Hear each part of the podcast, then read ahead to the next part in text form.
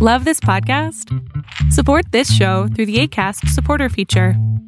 It's up to you how much you give, and there's no regular commitment. Just click the link in the show description to support now. Hey, I'm Ryan Reynolds. Recently, I asked Mint Mobile's legal team if big wireless companies are allowed to raise prices due to inflation. They said yes. And then when I asked if raising prices technically violates those onerous two year contracts, they said, What the f are you talking about, you insane Hollywood ass? F- So to recap, we're cutting the price of Mint Unlimited from $30 a month to just $15 a month. Give it a try at mintmobile.com slash switch. $45 upfront for three months plus taxes and fees. Promo for new customers for limited time. Unlimited more than 40 gigabytes per month. Slows. Full terms at mintmobile.com. When you're ready to pop the question, the last thing you want to do is second guess the ring. At Bluenile.com, you can design a one of a kind ring with the ease and convenience of shopping online. Choose your diamond and setting. When you find the one, you'll get it delivered right to your door. Go to Bluenile.com and use promo code LISTEN to get $50 off your purchase of $500 or more. That's code LISTEN at Bluenile.com for $50 off your purchase. Bluenile.com code LISTEN. Fiction, science fiction, horror, fantasy, crime, LGBT, thriller.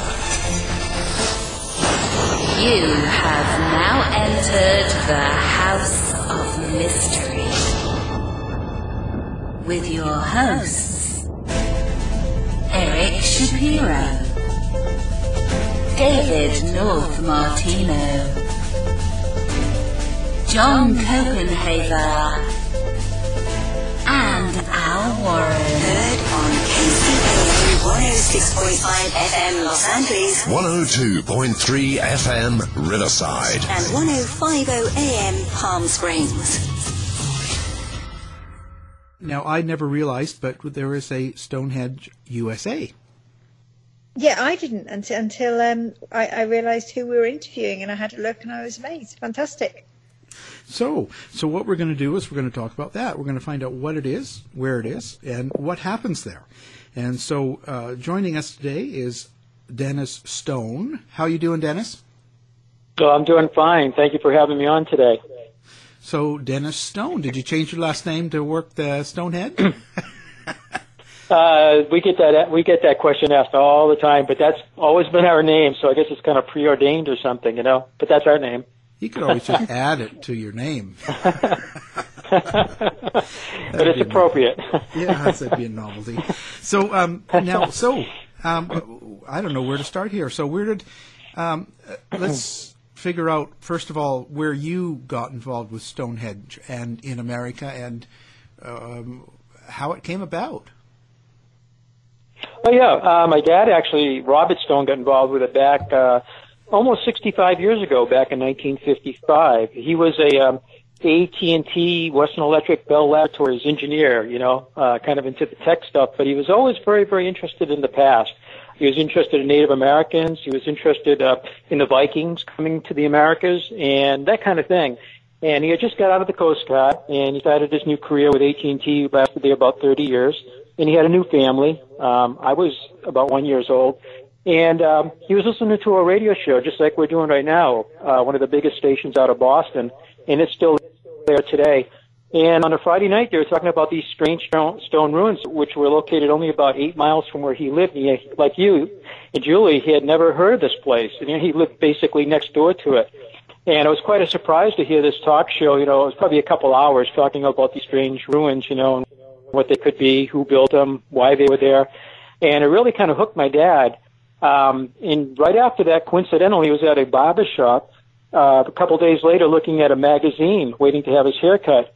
And as he opened it up and flipped through the pages, there was a whole article featured about the same site he just heard on the radio. So two things in one week about this site. Uh, that following weekend, he's at my aunt and uncle's. He actually uh, took the magazine from the barber shop with the barber's permission. It was actually a three-year-old magazine. It had been in the barber shop for three years. It was 1952 when they when it came out, and uh, they were getting together just to have um, a social evening, or probably uh, playing cards, having some beer. You know, on a Saturday night, there were about 10 or 12 of them. And uh, my dad actually took the magazine at one point, put it on the table in front of everybody, and passed it around. Anybody know what this place is or ever hear of it. And everybody kind of looked at it. Nobody knew what it was until it got to my aunt and uncle. And they looked at it, and all of a sudden it kind of like, oh wow, we used to go there in the 1930s uh, on our bicycles when my aunt and uncle were dating. Uh, they went down and they picnicked at this particular place. So it's kind of, you know, my dad was quite surprised. And that following Sunday, they got together, the four of them, my dad, mom, my aunt, and uncle. They got in a car and they drove down trying to find a place. It was not open to the public. It was on a hill in the deep woods, and they drove around trying to find some sort of, you know, avenue or entrance to the place. And they finally found an old dirt road, and they went up on the site. And my dad spent some time because there's a big chain link fence around the main part of the site, which is about one acre, where most of the stone ruins. But it's about a 110 acre site altogether. So he walked, got underneath the fence. It was locked up at the time and he spent quite a bit of time. And after he came out, the rest of them were standing standing outside waiting for him. I said, "What do you think?" And he goes, "This place is amazing." So it was really my dad, you know, and he died about nine years ago. Um, and so it's always been in my family, and I'm the second generation, and I have a son named Kelsey. He's going to turn 30 next month, and he's an engineer like my dad, and he's kind of involved with it too. So it's kind of a kind of a family affair for about 65 years. So, do we know how old this this this area is, and and uh, what what where it came from, like who built it, or or any of the real history like that? Yeah, that's a great question. Uh, how old the site is, um, and the work on the site actually began in the 1930s, uh, around the time my aunt and uncle first visited. And the work has been continuing uh, for eight years now, or actually going on a 82nd year of research. We've taken 12 radiocarbon datings uh, of, of, the site. We've also surveyed the uh, what we call the astronomical alignments, and that's what makes it functionally similar to Stonehenge. The form is different when you look at it, but it has these big standing stones all around the outside, probably about 500 feet from the main site. And there's actually a center where all the alignments come together for solstices, equinoxes, cross quarter days, lunar alignments, like Stonehenge actually. And um, so the work on that began in 1967, but by 1977, uh, we had done a couple years of survey using a professional surveyor, and that information was sent to the Harvard Smithsonian Center for Astrophysics in Cambridge, Massachusetts. And the next year, the results came back, and they said, well, if those alignments were used for that purpose, to watch a sun or moon or star alignment, they don't quite work today, but they would work about 1800 BC. And one of the carbon datings, actually 1971, which is I think the fourth or fifth carbon dating we had taken on the site, actually dated part of the site back to about 4,000 years. So that was in 71, and by 1978 we get the results back astronomically that kind of agreed with it, that radiocarbon dating. So I think the site's about 2000 BC, about 4,000 years old. Um, and Stonehenge in England, as she was saying goes back beginning, I think, around 5,000 years, and it took about 1,500 years to build. like Stonehenge, we think it's kind of a tomb, temple, and monument complex, not a place where people lived. It was more of a place where people probably worshiped, ceremonies were performed. It's on a big hill. And uh, it's more like some of the other megalithic sites. There are about 50,000 of them in Western Europe, so Stonehenge being the most famous. But it's not the oldest nor the you know, the, the, um, the biggest, if you will. And they actually stretch into Russia, China, India, Korea, Australia. They're finding megalithic type sites in Australia and South America. So they're on six continents, and we have about 800 of them in the Northeast. Uh, from Canada right through the mid-Atlantic states over the last 80 years, they've detected, found, recorded, photographed, um, and done excavations on some of these, not all of them. But we think our site is just one of about 800. And when my dad got involved in 1955, I think they knew of about 12 of these sites in the Northeast. So they're actually they're actually all over the place. And uh, ours may be the most known in America as being kind of a megalithic type site, but it's still not well known like Stonehenge in England, of course. I mean, it's just world famous. Yeah. Are there any other similarities, Dennis? Because um, um, with um, over the many many years, obviously with the interest in Stonehenge in, in Wiltshire in the, UK, um, in the UK, they they have um, they found a reliable year-round spring, for example. So there's a water supply. They found that there's um, long barrow tombs in the surrounding landscape. So is there anything like that with your Stonehenge on on the outskirts, the periphery of the of the stones themselves? Um, we do have some chambers that are very similar to some of the particular structures. Like we have a structure called the V hut. It looks like a V as a letter V as in Victor.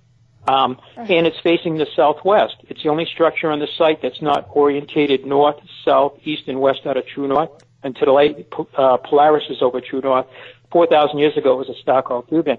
It looks very much like the wedge tombs I've seen in Ireland, and they all southwest. And if you look at, I've been to Spain, but I didn't get a chance to see some of the megalithic ruins in Spain. They are pretty phenomenal there too, in Portugal too. But they have similar structures. They look like a wedge tomb, and I'm trying to still find out more about them to find the size and the orientation. But I'm like, that looks like a wedge tomb of Ireland, but it also looks like our V hut. And next to our V hut on the main site, there's a structure called the galley or gallery. Oh, we call it the east-west chamber, but it looks like a gallery or gallery grave. In Holland, they call them the giant's bed. They're always orientated true east and west, out again out of true north, and they run 20 to 60 feet. And it looks like our east-west chamber, but they're in northwest Ireland. And I've been to Ireland, but I didn't get that part of Ireland, unfortunately. But I did see them in France near Carnac, which is pretty famous. And they had the same kind of structure with upright slabs and then stone roofs on top, just like our site has all these gigantic stones that create the roof, kind of like the Flintstones house, if you will, but they're not houses. We think they're, you know, like I mentioned, tombs, temples, and monuments. Um, but the orientation, the size, and the shape of some of the structures, not only at our site, but throughout the Northeast, look so much like what you see throughout the megalithic sites of Europe. You know, you can actually look at them and say, oh, that looks like this chamber. This, that looks like, they're so, com- the comparison's amazing, you know. So you have to look at the size, the shape, and the orientation of these structures. And they're either one heck of a coincidence or there's some sort of transatlantic, you know, crossing at some time in the past. And recently I just read a brand new thing. The theory is now that mega, megalithic sites actually started in France and then they spread out by boat across the Mediterranean and also into uh, Scandinavia and Germany and the British Isles from France. And that's this just came up on the web the other day. In the 1970s, a lot of people thought some of these megalithic sites were independent invention. People didn't, weren't in contact with one another. It's just a coincidence all across Europe. You know, a lot of these are just independently created without people in communication. That was in the 70s, maybe in the 80s. And now the latest was by a, la- a woman. I forget her what her title is and where she's from, uh, and her name. I just forgot that too. But that she's putting this, you know, this whole theory. She has like 2,400 carbon dating she's looked at. She had to speak, go in, talk to people in 11 different languages and get the translation because they're all over Europe. And it took years to put this together, but she thinks the fusion was going on. People going by boats, spreading this technology all around Europe, probably into Russia and further, you know. So, um, so there is a similarity. And what about the actual physical presentation. Hmm. So um, Stonehenge here has like 30 enormous sarsen stones, and they're in a, in a kind of hmm. semicircle um, or a circle with the stones across the top. And is that a similar for those people listening now who haven't got access immediately to, to your website to see yeah. pictures? What what is it like there? Yeah, the 30, yeah, the 30, uh, I believe the Sarsens, I guess it's 29 and a half, representing the 29 and a half, uh, days of the lunar month. You know, one of the uprights is actually a half size one, I guess. But that Stonehenge is so unique. You know, it's so unique among the megalithic sites of Europe. It's amazing. I mean, it has a henge. You know, the bank and dish. It had the uh, blue mm-hmm. the blue stones from Wales, and then the then the Sarsen stones. But of the fifty thousand, it's real. There are circles. I mean, England, uh, England and Wales have about eight hundred, and Scotland has about eight hundred stone circles. As you know, it's really amazing what Stonehenge looks like, especially with the lintel stones on top. Our site looks more like I mentioned other megalithic sites where you have a monolith, which is a single standing stone, where the sun will rise over the top of that stone, or set kind of like the heel stone at Stonehenge, but many of those, you know, surrounding the whole site. They look like large arrowheads. They vary from about uh, probably six feet up to about ten feet in length, and one of them is actually 14 feet long. We call it a menhir or a long stone. That's what they use uh, for a term in Europe too, a menhir. Um, but our site, you'd have to look at other sites, you know, to see the similarity. Stonehenge functionally is just like us. You know, it has a cross quarter, the quarter days, the lunar alignments, but the form of it's different than our site and other sites in Europe and as well as over here. Stonehenge, I think, is all by itself in its shape, really. You know, it's amazing. So, so when you um, when you uh, so you say it was a place of probably worship or, or something, Mm-hmm. and um, you have a sacrificial table, and I know that picture got put up on our website. Um, maybe explain what what do you think that's from? Like what what what do you mean by sacrificial table? Well, uh, we think it it could be an altar stone. It could be for ceremonial purposes. Yeah, it's roughly nine feet long and about six feet wide. It looks like a bell, kind of shaped like a big bell, if you will. Uh, we we know the quarry site that it came out of. It's about 40 feet away. They actually picked up this 45, uh, it's about a 9,000 pound stone, 4.5 tons, and they moved it about 40 feet. And then they set it up on four legs. And adjacent to that, uh, that stone slab is the oracle chamber, which is the biggest structure still remaining on the site. It's uh, just under 30 feet long. It runs true north, thins out. Uh, it has a branch that goes off to the east about just under 20 feet. If you look down at it and you could remove the roof, it would look like a Y, I guess, kind of a shape. Um, but uh, the sacrificial table, the groove on it, is actually roughly four by six feet, and it's trapezoid in shape. And we're finding a couple of the chamber floor plans are trapezoid in shape. We used to think that was a rectangular shape on the table, but we measured it, and it's about nine inches shorter at the top than it is at the bottom. So it's significantly a uh, trapezoid. So uh, now, were, were there bones and bodies found uh, there, or anything like that? Well, in New England, the, uh, the soil is very acidic. We have a problem with that. Um, I do get mag. I, my dad was a member of the New Hampshire Archaeological Society, and I, I get all the publications. And the president of the group has actually done work on our site for 30 years. He's really well known in the, this whole region as a, you know, uh, for her archaeological work. Um, but uh, between what I've talked to her about this and also what I've read in the journals and everything, they have found a few pieces of bones in New Hampshire, for instance, going back over a couple thousand years, but it's very rare because the soil is very acidic. It eats up the bones, and usually two or three hundred years, the bones are gone. Occasionally, you'll find bones in uh, either peat or maybe like clay or some other material that kind of preserves them. But you can pretty much count most of the bones will dissolve when the work began on our site in the 1930s, the gentlemen that worked on it used the best techniques they had available at the time. But they would get in, they would dig, they would sift, they would look for artifacts you could hold in your hand. Today, that soil that came out of those structures is as important as any artifact that would come out of the chambers.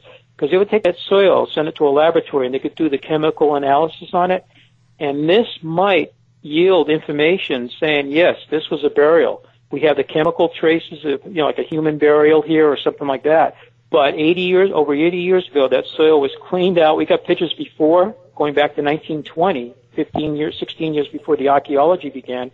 People were up there taking pictures, fortunately. You can see this dirt in the structures. And then when this gentleman, Mr. Goodwin, got there in 1936, began excavating in 1937. He died in 1950. So in between those years, you were doing excavation and some repair work on the site, you know and diagramming the site and all of that. The dirt's missing today. It was just taken, sifted, and it's off to the side now, um, which is a shame, you know. But that's the problem with archaeology. When you dig a hole, you disturb it pretty much forever. So today they usually leave an area untouched for future archaeologists, but that methodology wasn't there, you know, over 80 years ago. So um, they did find a couple bones on the site, though, and one of them was sent to a uh, museum they, they looked at it in 1970 and they said it looked like it was human. They didn't carbon date it.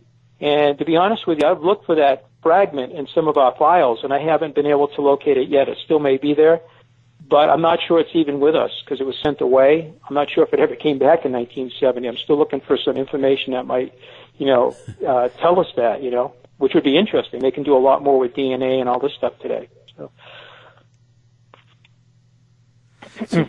Now, I was going to ask you about the ast- astronomical alignments as well.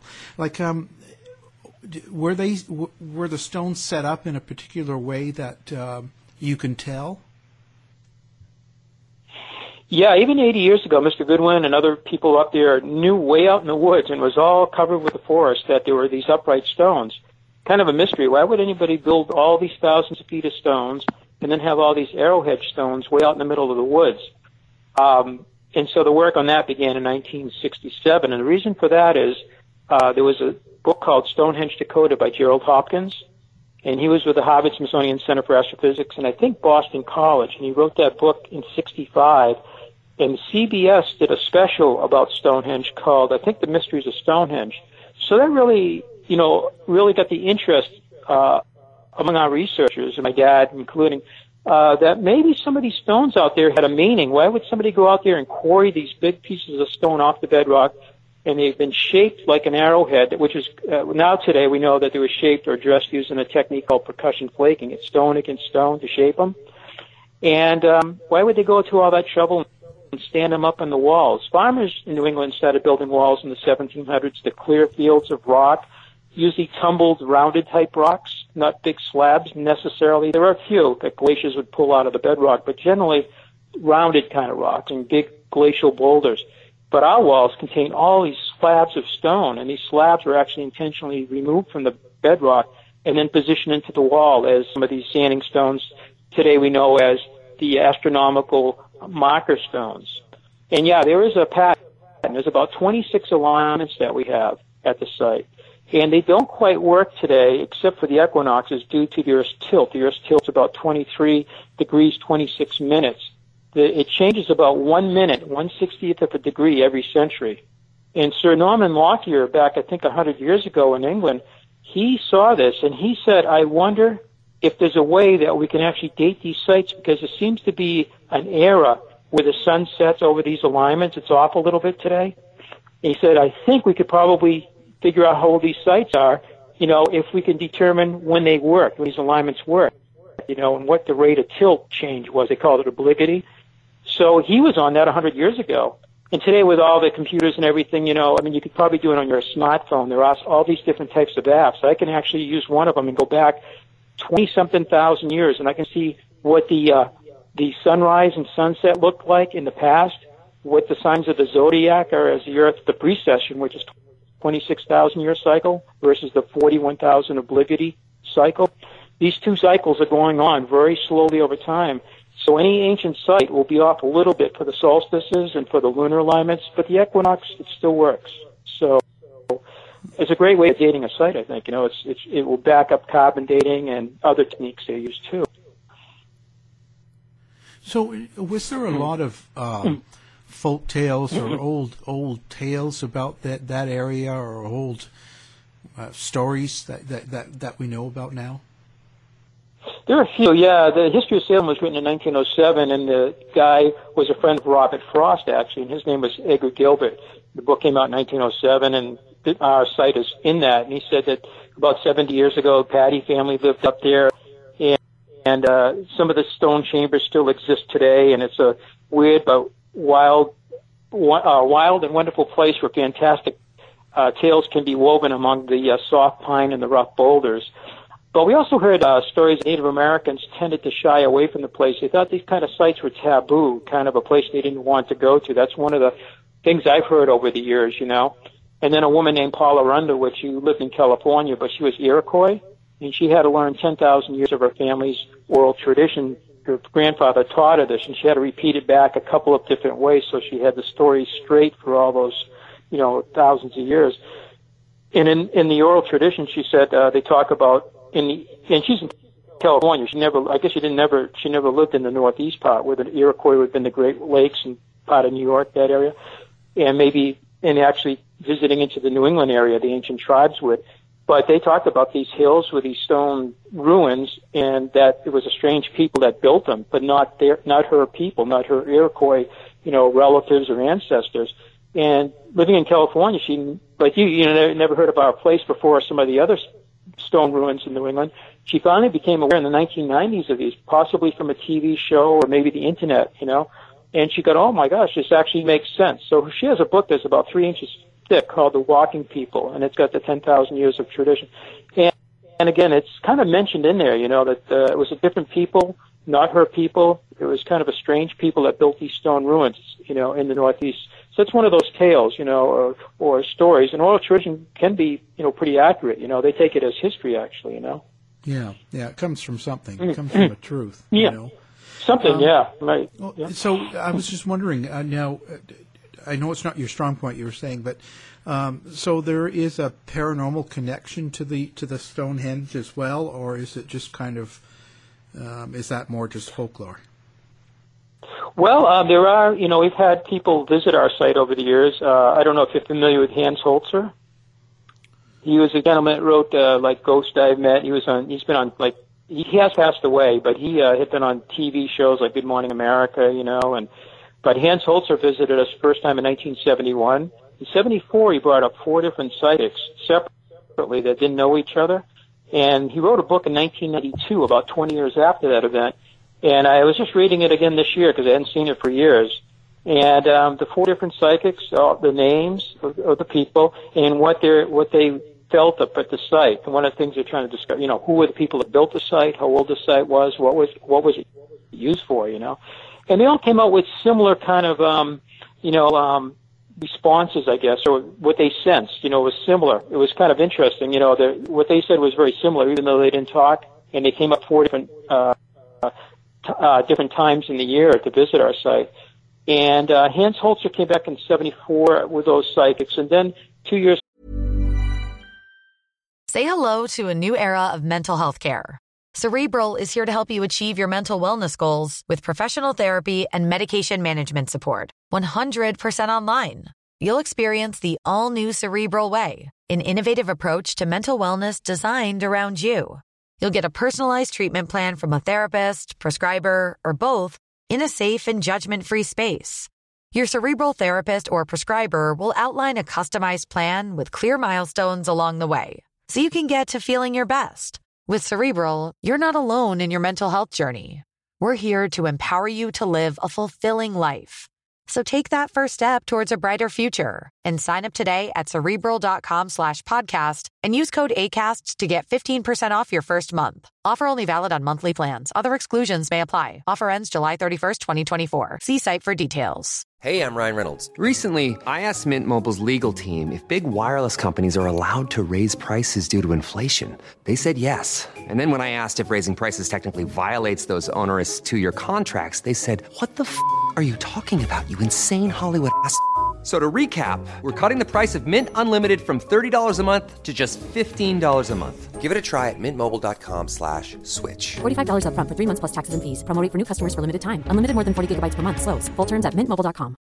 How would you like to look five years younger? In a clinical study, people that had volume added with Juvederm Voluma XC in the cheeks perceived themselves as looking five years younger at six months after treatment. Look younger, feel like you. Add volume for lift and contour in the cheeks with Juvederm Voluma XC. Reverse signs of aging by adding volume to smooth laugh lines with Juvederm Vollure XC. For important safety information and to find a licensed specialist, visit juvederm.com. That's J U V E D E R M.com. Not for people with severe allergic reactions, allergies to lidocaine, or the proteins used in Juvederm. Common side effects include injection site redness, swelling, pain, tenderness, firmness, lumps, bumps, bruising, discoloration, or itching. There's a risk of unintentional injection into a blood vessel, which can cause vision abnormalities, blindness, stroke, temporary scabs, or scarring. Talk to a licensed specialist to find out if it's right for you.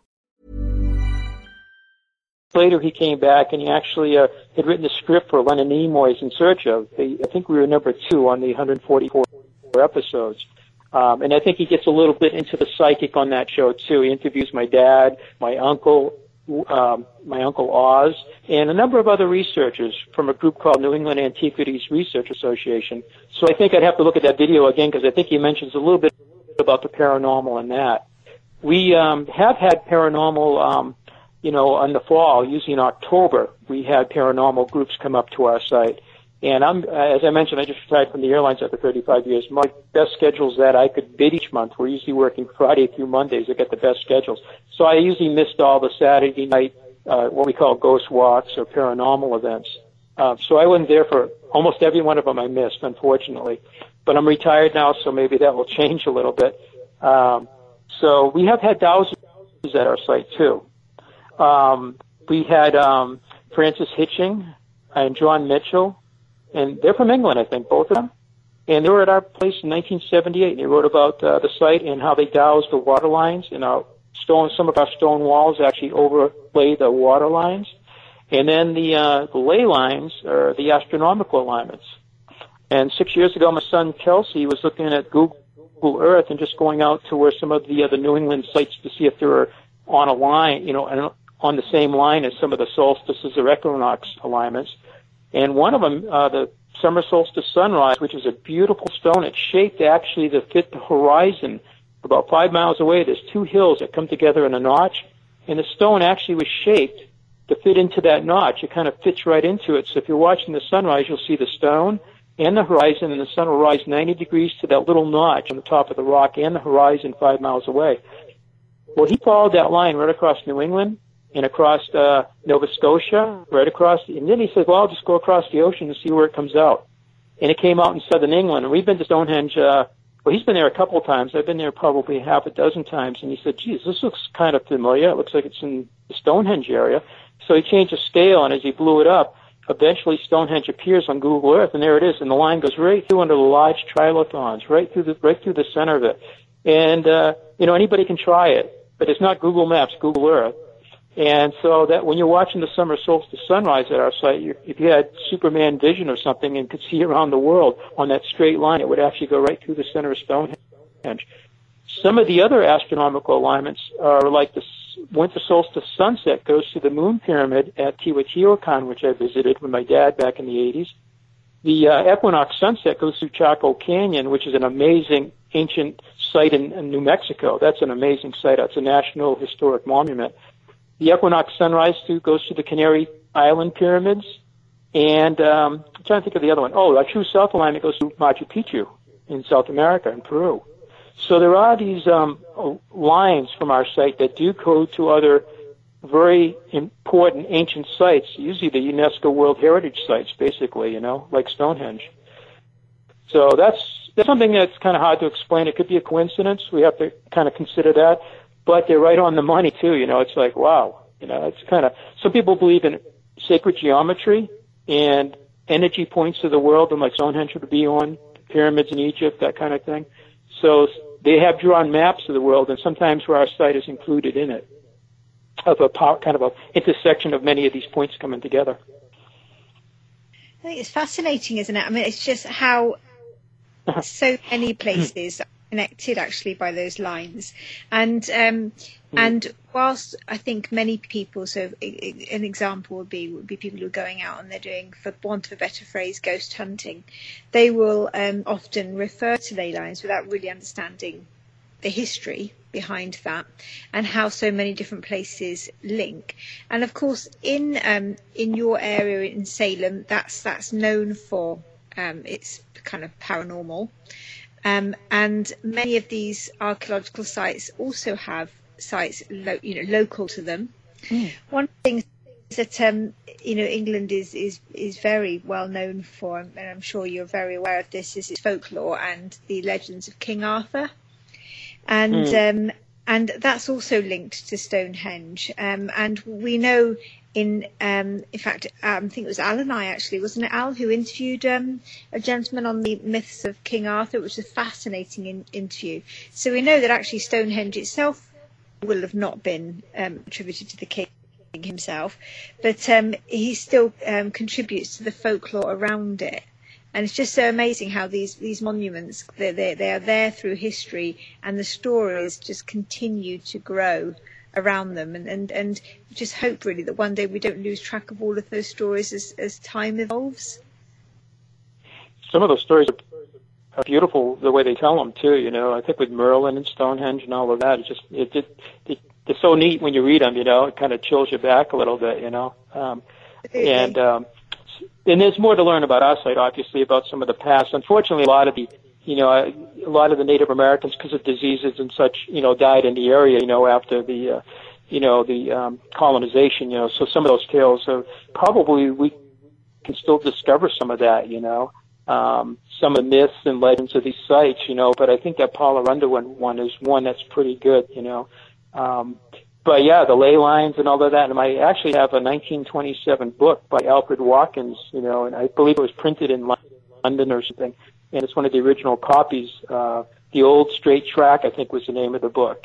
You know, so it was my dad's collection. I'm like, oh, that's kind of neat. I didn't know he had that, you know. So going through my dad's, I'm still going through all my dad's, you know, almost 60 years worth of research, all his books and everything. I'm discovering some really cool stuff, including one book from 1835, because the family that was up there were actually part of the uh, abolitionist movement, helping the slaves move up to Canada. And um, he actually, um, just before he, Jonathan Pattee, was a shoemaker, you know, fifth generation shoemaker, and his great great grandfather came from England. But um, before that, he was involved with the um, taking in the town paupers, the poor people, and we have actually the actual written town records. And I, it's an original copy, all handwritten, and he got paid. And many, many people in Salem did this to help out the poor, and they got paid actually by the time to do this. And I actually got from 19, 1831 to 1836 when he took in some of the town poor people. And by 1980, uh, 1837, that was the last year he did it. And I think that's when he began taking in the slaves as part of the Underground Railway as they were trying trying to escape again out of the south, heading up towards Canada to freedom. You know, so our site has a lot of history too. So it's historical and prehistorical too.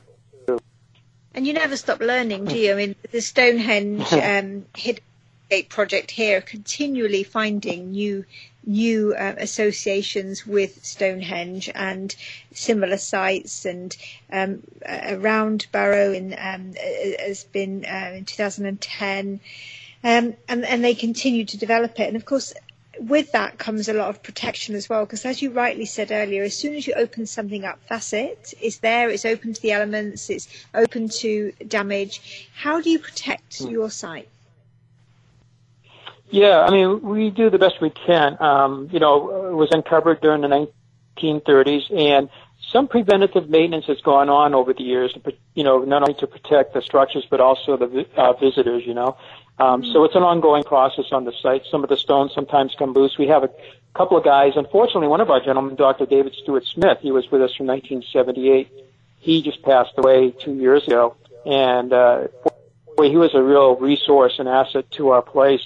Um, he's the one that really did a lot of work the way the stones were quarried, shaped, transported. You know, and he actually, you know, he actually wrote that up. He, he published that and he, he even had the state uh, New Hampshire state archaeologist, uh, who was also a doctor of anthropology and archaeology, verify a lot of his work. You know, but Dave had spent six years prior to that working for the British government, uh, doing repair work on medieval structures and megalithic sites in Europe. You know, some of the not all the fifty thousand, but quite a few of them. And he would pick out pictures and say, "Oh yeah." I worked in that chamber and I worked in that chamber. So he had a really nice uh, understanding and a lot of experience on both sides of the ocean. So, and I, like I say, two years ago we lost him, and since we, he has passed, we have found more features.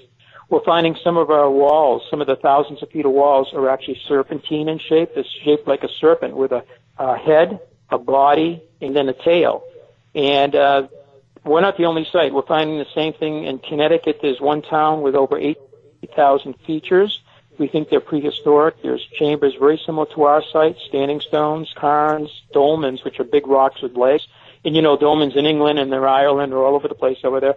Um, and also serpentine walls. And that one town has over 400 serpentine walls.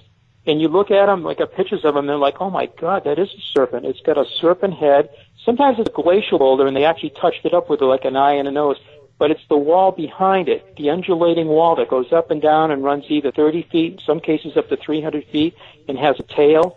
Some of the walls get fat, like maybe a serpent ate its prey, uh, and some of them are linear or straight, some are rectilinear, like a snake, you know, with its head bent or its tail bent, and some are curved, beautiful shaped curves. And our site has about 12 of these, and again, they run about 30 feet, and our longest one goes 2,500 feet and circles the main site. I mentioned that's about a one acre area, but this is actually outside of that, and it would contain about 15 acres or maybe close to 20 acres. And it's a serpent with a gigantic glacial boulder head. The wall undulates behind it up and down, and then it goes around and it touches every astronomical uh, sunrise, sunset, or star monolith. It touches every one of them and it comes back in front of itself, and then it looks like it does one more hump, and it looks like the serpent biting its tail, which is uh, called the Ouroboros.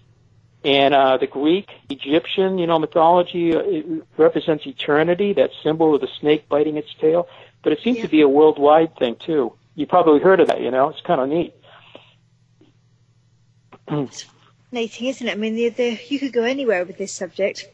I was just uh, before when we first came, I was talking about um, how our Stonehenge is now um, roped off to avoid people going in and touching the stones um, because of well just over overuse and, and vandalism and wearing them away and they um, that went before the Court of Human Rights because um, obviously um, it's an it's an ancient site of worship so the Court of um, Human Rights said well actually anybody who's who's got a genuine religion has the right to worship in their own place. So therefore, with um, neo-Druids, pagans, and other earth-based or old religions, they should be able to um, to worship at the summer solstice or, or the winter solstice. And I was just reading a fact that over 30,000 people attended the gathering at the Stones at the summer solstice in 2003. Wow. 30,000 people. That's about, that's about what we did during the course of a year, so we don't have the um, wear and tear quite as Stonehenge. Um, you know, you get a million people there a year. It does it. You know, so it's kind of a balance, I guess. You know, letting people get in or protecting the site. I guess it's kind of a in one of those balancing things. You know, and so far at our site, uh, the stone is granted very, very hard, and we have signs up. Please don't touch anything. Uh, respect the site. Leave only, you know, leave, take take. Uh, don't take anything but memories with you or photographs. You know, don't. People go, like to take stuff. You know, that's what happened at Stonehenge. You know, people are chipping away the stones, as you mentioned. We don't want that. You know, leave it alone. Don't touch it. Look at it. Respect it. Um, so people can walk among our ruins. You know, we have a couple little areas because it might be a little dangerous because of a roof slab caved into one chamber, things like that that we keep the public away from. You know, and we don't want them on the chambers either because that does cause wear. You know, tear. Somebody can injure themselves too. But um, yeah, so we're open for the solstices. You know, we stay open morning and evening for those, so people can come up here and get a real experience. You know, of the whole thing, and it's that's our popular days. I think the most we had for one of our solstices was just over a thousand people. So not too bad, you know, for a place that's not too well known. And, and what happens at something like that? Because you know, obviously, when you have a hmm. an ancient place that um, is attractive to people quite often people turn them into attractions. So here in North Wales, mm. we've got Arthur's Labyrinth, for example, where you go underground and you explore the chambers that King Arthur allegedly um, laid in um, and was put to rest in. So, do you see anything like that happening with your Stonehenge? Do you do you cater for um, as an entertainment at any point in the year? Um, I'm not sure of the question. Um, uh, how, could you say that a different way, maybe? Or? Yeah. So, so do you? Um, that's one thing I'm very good at, Dennis, is waffling. okay, when I ask a question.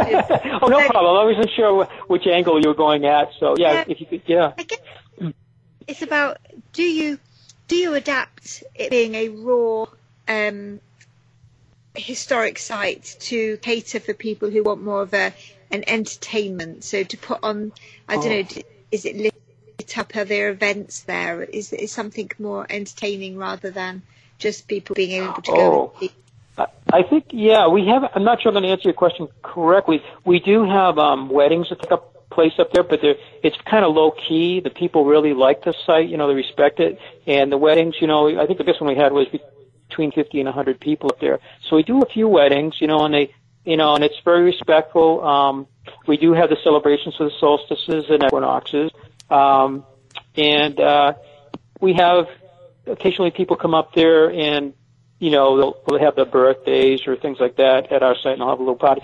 But we don't illuminate the site like some of the places I know. Um, we've been to the Parthenon and uh, I think uh, Itza, the the temple there, they light it up. Although it looked pretty spectacular for a light show. You know, it's a nighttime event that uh, and I haven't been there for about 20 years in Mexico, but uh, there's a couple other places like that around the world. Maybe the Sphinx does that too, where they illuminate it at night with different colors and lasers and stuff like that. We haven't done anything like that, but we do host different events up there, and we do snowshoeing in the winter. We open up all the trails around the entire hilltop, and we do have snow right now.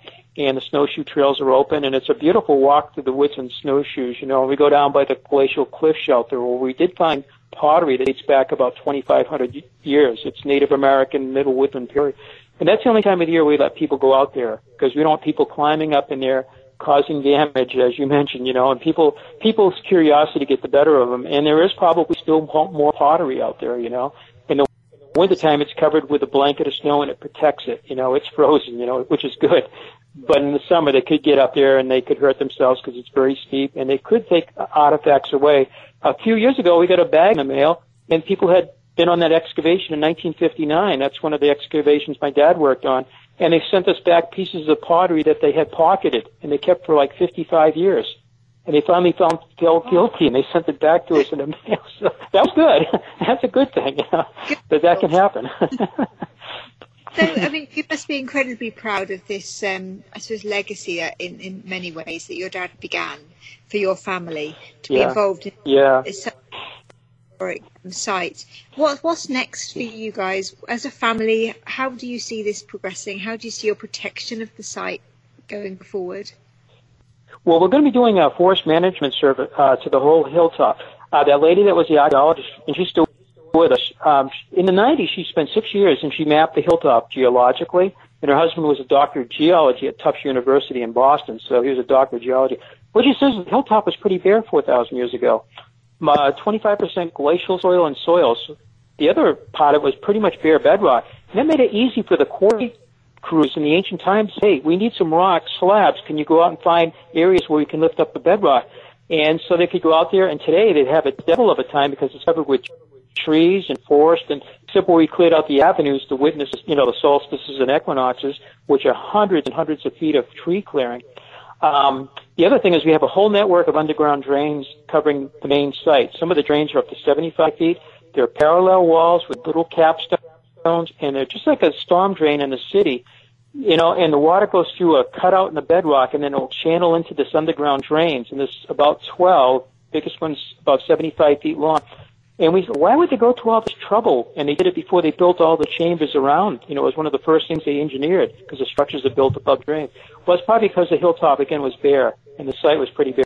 So when it rained and when snow melted, it would puddle up. So they had a whole system of channeling the the water away. When the Pattees lived there for for a while, there was still plenty of dirt. It would absorb the rainwater. The other thing, without trees on top of the hill, except for a small and a you know a small amount of them, you could see all the alignments with the sun rising and setting. Today we have a forest problem, but at Stonehenge today, when you go out there, it's pretty open. You know, you have a few trees in England on the Salisbury Plain. Um, but I understand 5,000 years ago you had a forest there, so you had a forest problem and they used up a lot of the yeah. forest. We had the opposite. Wow. Oh, I'm sorry. Oh, I don't, I don't know what happened there. She must have got cut. oh, I know. She was saying something. I know. I, she she cut out a couple times. Um, we are going to be using modern technology. There's a thing called optically stimulated luminescence, and you can actually date dirt. You get a core next to one of our stone chambers, like a wall down low, or you get uh, dirt next to one of our thousands of feet of walls. Maybe we can do multiple tests. And you send it to a laboratory, this core, and you get it down deep. And they can tell you how long that dirt has been sitting next to the wall. So you build a wall on bedrock, and then very slowly soil accumulates. Right now, it's about an inch every hundred years in New England. In the past, it was a slower rate because we have the vegetation, you know, falling on the dirt as much, you know, rotting. And the windblown soil has always been there. So we're going to try to do that. It's very expensive. It's over a thousand dollars per core, and you have to have some baseline cores around it. One chamber they did in Massachusetts, everybody said 200, 300 years old. The mainstream historical archaeological people. Well, the minimum date on it came out. They did the test uh, 2011. They got the results back just a couple of years ago. University of uh, Colorado, I think, in Denver did it if I am not mistaken. And it was a woman that did the whole thing. And it was very, very, very complicated what they do. But anyway, the date came back on this chamber about 1480 AD. And that's not when the chamber was built. It's when it was already sitting there. So the chamber may have been sitting there not 200 years ago, but over 600 years ago. It's one of these chambers that looks like a beehive. It looks like a passage passageway in England or other European sites, like an igloo shape and it's aligned with the Pleiades and a solstice. Actually, the avenue, the uh, when you walk into it, like I said, it's got a long tunnel. Um, so there's another one called surface uh, luminescence, and you can actually date a structure without doing any invasive thing like putting a hole in the ground, and you can get a direct date on the structure. So this is even something even, I think, even better. And if we can afford it and find the people that can do this kind of dating, we can start to date some of the stone walls and some of the chambers where they haven't been disturbed by anybody and again, it's called um, uh, it's called surface luminescence, and it's something brand new. And we are also doing thermal imaging with drones and aircraft of our site. Eventually, we're going to have a one square mile 3D image of the site using high definition color cameras and a thermal imaging camera. We have a gentleman that moved in from the West Coast and he's been doing this part time for us. So, and you can actually see things about 14 inches into the ground. So if something's hiding, you know, we might, it might get, you know, it may uh, actually show up on the images. And when you walk on the ground, you won't see anything, but on the images, be something there. We could do a shovel test pit, test it to see if there's in fact something below the surface that should be looked at. Just Wow, that's really Yeah. Now, now let's talk about your um, communications now. So you've got everything from an app to a website, to Facebook. Uh, how about uh, letting the listeners know how to get a hold of you? Oh, sure, yeah. Uh, we have a website, stonehengeusa.com, and it has a few photographs. It has um, calendar of events like the solstices and equinoxes, and it has an email address in there. So if they want to contact us, info at stonehengeusa, it's there. And also we have a Facebook page, and we do Instagram. I let my daughter-in-law handle a lot of that. But I think we have uh, close to 10,000, I think, Facebook followers. And, um, you know, so we keep up on these. Uh, we put things in there like other we have a site down the road we think that looks similar to our site about six miles away we got some photographs it totally took us by surprise about a week and a half ago now we got to get landowner permission to go over there take some photographs look at it but the images we got back from my son it's a, my son's friend that actually got the pictures i'm like oh my god that looks just like us you know it has chambers like us and some sculptured stones standing stones and other features so something like that would go into our Facebook and web page. If he has some new discovery, you know, we'll put it up there too.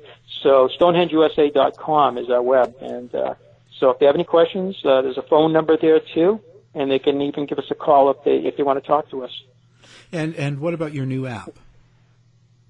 Yeah, oh yeah, thank you. Yeah, it's under America's Stonehenge, and it's an app, and it has pictures, it has um, uh, audio, and it has text. So you can actually use it at our site on the tour. And we have a four-page tour guide map that we've been using since the 1960s, although it, we update it. we got to do a little more update because we found some serpentine walls and windows. But that app is excellent. And you can use that at home too, like after the show, if you want to check out what the, the place looks like. You can go into America Stonehenge, yeah, Android or Apple, and, um, and it, you'll see our symbol come up. It's a sun setting over a stone. And just click onto that and it will take just a few seconds to download. And then you can do a tour of our site basically. Wow. Well, Dennis, it's been a fascinating hour. Um, our guest has been Dennis Stone, and we've been talking about the Stonehenge USA. Um, thank you for coming on the show. So thank you so much. Uh, I really appreciate both of you, and if we ever have anything new, we'll let you know. And um, I can we can talk about uh, you know some of the new discoveries coming up for sure. To find out more about our show, guests, or to listen to past shows from our archive, please go to www.houseofmysteryradio.com. Show's over for now. Was it as good for you as it was for me? Well, good night. This has been a production of Something Weird Media. I'll be back. You've been listening to the House of Mystery radio show.